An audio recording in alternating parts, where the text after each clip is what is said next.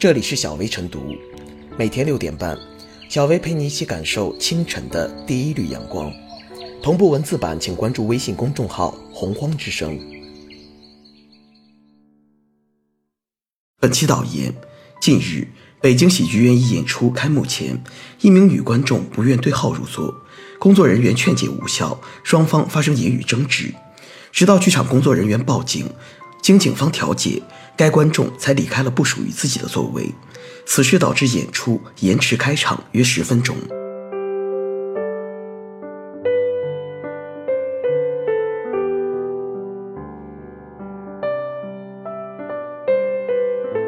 处理霸座不能总是调解了事。最近火车上霸座的事比较多，现在连看剧也霸座了，可见这股歪风有多严重。霸座是道德和文明问题，也是法律问题。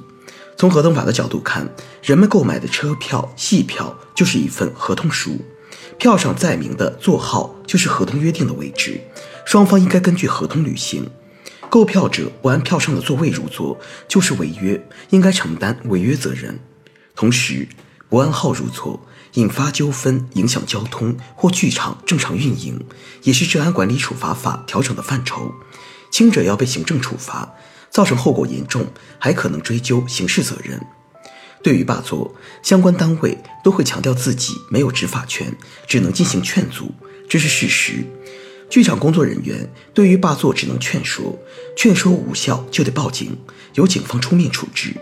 当然，铁路部门有铁警，可以自行处置。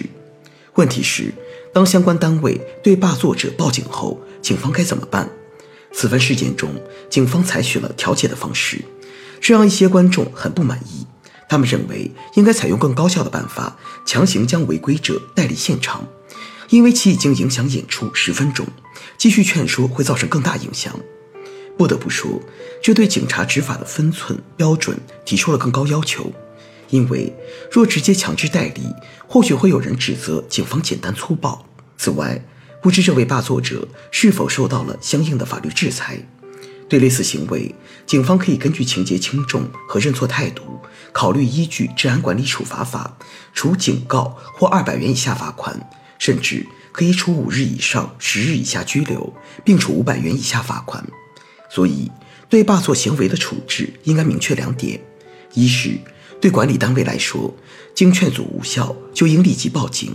而不能因没有执法权便听之任之。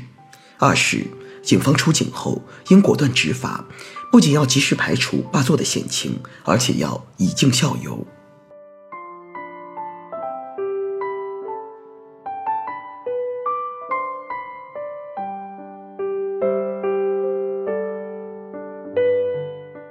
霸座蔓延到剧院，法律要跟上步伐。霸座现象由高铁、长途汽车等交通工具发展到剧院，明显呈现蔓延趋势。霸座性质都是相同的，均为自己有座位不去坐，偏要抢占他人座位，在遭到对方和旁人指责劝解时，还振振有词，将责任推给对方。从北京喜剧院工作人员的应对情况来看，因没有执法权，只能采取劝说、报警等手段，不仅效率很低，也难起到应有的警示效果。最终，剧场霸座女并未受到任何惩罚，其他观众和演员却遭了殃。因霸座事件影响剧场演出，开场延误了十分钟左右，令演出效果和观众的观赏心情都受到影响。对号入座是常识。也是高铁、剧院、电影院等公共场所的通行规则，大家都应主动遵守，否则凭票就座、对号入座原则就失去了意义。高铁、剧场等也无需卖座位票，大家都自己抢座好了。如此一来，岂不是乱了套，完全失去了应有的秩序，也令消费者权益受到了损害。花钱买票选座，却遭到他人抢占，文明礼让被野蛮规则取代。很明显，这是在倒退。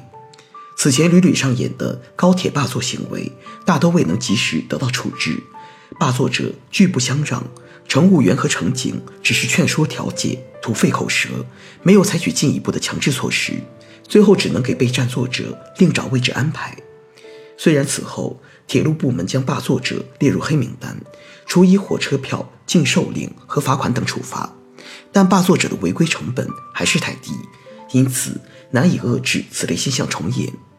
前不久，在上海虹桥开往北京南的 G 幺七零次高铁列车上，一名中年女子因看错车厢坐了他人的座位，经人提醒后拒绝让座，认为其他人都在刁难自己，态度愈发恶劣嚣张，并与周围旅客发生肢体冲突，严重扰乱了乘车秩序。最后，乘警采取强制措施，将霸座者强制带离现场，作出行政拘留七日的处罚。这起警方霸气处理霸座者的案例，赢得了众多网友的认同和赞赏。据报道，正在举行的十三届全国人大常委会第七次会议，对民法典合同编草案、民法典侵权责任编草案进行了二审，针对旅客霸座、强抢方向盘。不配合承运人采取安全运输措施等严重干扰运输秩序和危害运输安全的恶劣行为，草案二审稿明确，旅客应当按照有效客票记载的时间、班次和座位号承运，承运人应当按照有效客票记载的时间、班次和条件运输旅客。这是从法律的角度明确旅客应对号入座。违规者属于侵权行为，对他人的合法权益造成伤害，应当依法予以惩罚。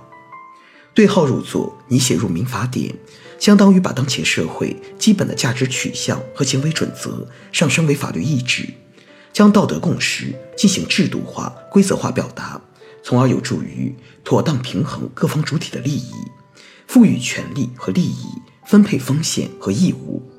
同样的道理。不仅客运领域需要对号入座，其他需要凭票就座的领域，诸如电影院、剧场等场所，也具备相同的特征，理应与此相同，一并纳入对号入座的法律范畴，以免存在遗漏，也能实现依法处罚。